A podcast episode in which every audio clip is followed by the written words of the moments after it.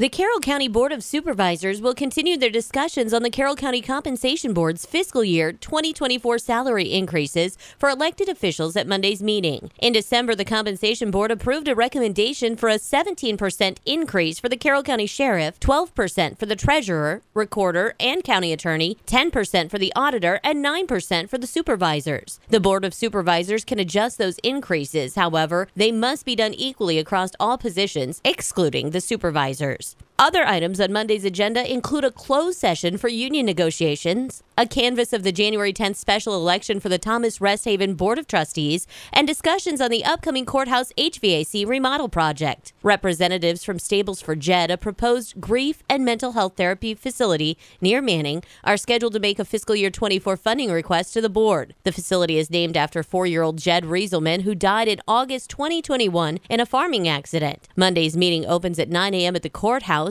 The proceedings are open to the public and will be live streamed via the county's YouTube page. The three finalists in the City of Carroll's search for their next city manager are nearing the finish line. Friday, Fairfield City Administrator Aaron Kooiker, Glidden City Administrator Brooke Peterson, and Lakeview City Administrator Scott Peterson met with residents and city leaders one last time before the final, final interviews on Saturday. Before his time in Fairfield, Kooiker served as the city administrator in Hull in northwest Iowa. Kooiker says Carroll's top notch reputation throughout Iowa drew him to the position. Looking forward to uh, learning more about your community and hearing more about your issues and how we can help and work together. Brooke Peterson joined the City of Glidden staff in 2020 with municipal experience before that at the City of Urbandale in the community's Engineering and Public Works Department. She says Glidden has seen substantial growth during her time with the city and wants to bring that same energy to Carroll. We've got everything from wastewater plant happening to increased events. We've done economic development. We have a new car dealership. We have a new bar restaurant downtown and some businesses being added. So it's very exciting what's happening over there, and I'm very thankful for the opportunity to potentially do that here. Scott Peterson has been the city administrator in Lakeview for the past 24 and a half years. The community has a population of about 1,100 residents, but it operates like a larger city due to the approximately 250,000 visitors to Blackhawk Lake every year. He says his leadership helped maintain Lakeview's solid fiscal position and facilitate residential and economic development projects during his tenure. Some of the development that's gone on as far as our commercial development, industrial development. We've had some great successes in that. We've recently had a lot more success in residential development, looking at, at what's going on there with homes. Now, it may just be onesies and twosies and threes, and that happens from spot to spot to spot, but we had 11 building permits last year for new homes, and, and that's just a, really a great accomplishment. Attendees provided feedback to city officials following the meet and greet, which will be taken into consideration during the interviews Saturday. The city council is scheduled to meet in a closed session afterwards to discuss the candidates one last time. Officials anticipate making a verbal offer Saturday with a hiring announcement in the next one to two weeks.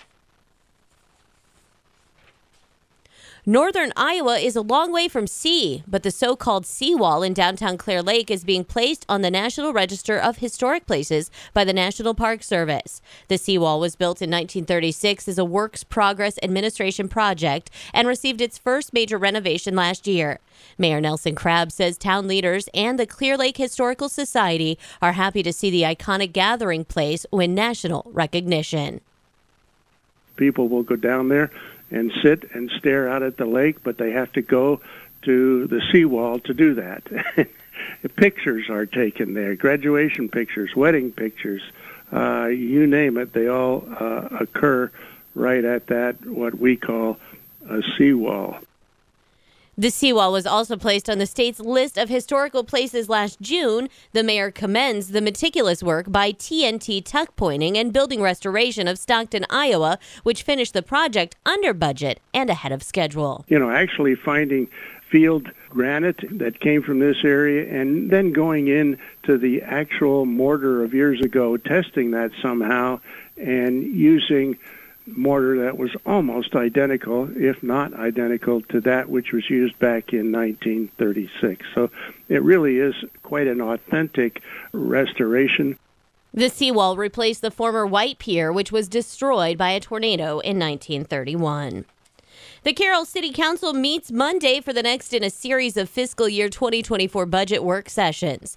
The preliminary report released earlier this week shows an estimated fiscal year 24 budget of $25.14 million, an approximately $1.39 million decrease from 23 due to fewer capital projects. As for property taxes, city officials are proposing a total levy of $11.89 768 per $1,000 of taxable valuation, a 4 cent increase from fiscal year 23's rate. The council will weigh the pros and cons of the nearly 300-page budget and hear funding requests from the community's nonprofit and not-for-profit organizations.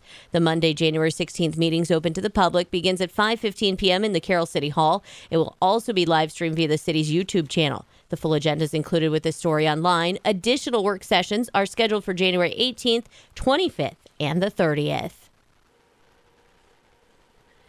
Cow manure from local dairy farms will be run through digesters to generate natural gas that will run through a pipeline to the northwest Iowa town of Sioux Center. Aaron Mawson owns one of three dairy farms involved in the project. He says it will not only expand the town's capacity for natural gas, it will also capture methane emissions from livestock waste. Capturing value out of it that would have normally just been lost, you know, as, as a greenhouse gas. So it allows us to capture that without changing the value of the resource that we have for our, our own operation and add value to just our local community. Mawson says the greenhouse gas emissions eliminated will be equivalent to around 8,800 cars.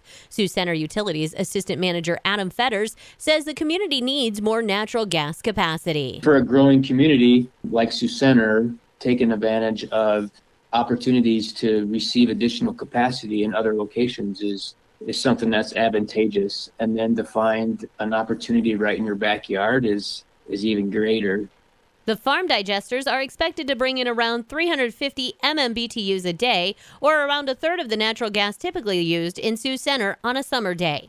Construction on the pipeline is expected to begin as early as April. The top Republican on a Senate panel that drafts tax policy says property tax reform plans will be developed first before any other tax ideas are considered. Senator Dan Dawson of Council Bluffs is chairman of the Senate Ways and Means Committee. Obviously, property taxes is the name of the game this year, and we'll see uh, what opportunities we have here. Dawson is hinting that legislators are likely to propose changes that are phased in because the state's property tax system is complicated. The system didn't get there overnight, and I don't expect us to change things overnight, but uh, we're going to have to kind of find a different way of going about uh, our system right now because it's not sustainable. Senator Pam Jochum of Dubuque, the top Democrat on the committee, is urging Republicans to move cautiously since property taxes pay for a variety of city and county services, and more than 40% of property taxes support kindergarten through 12 schools.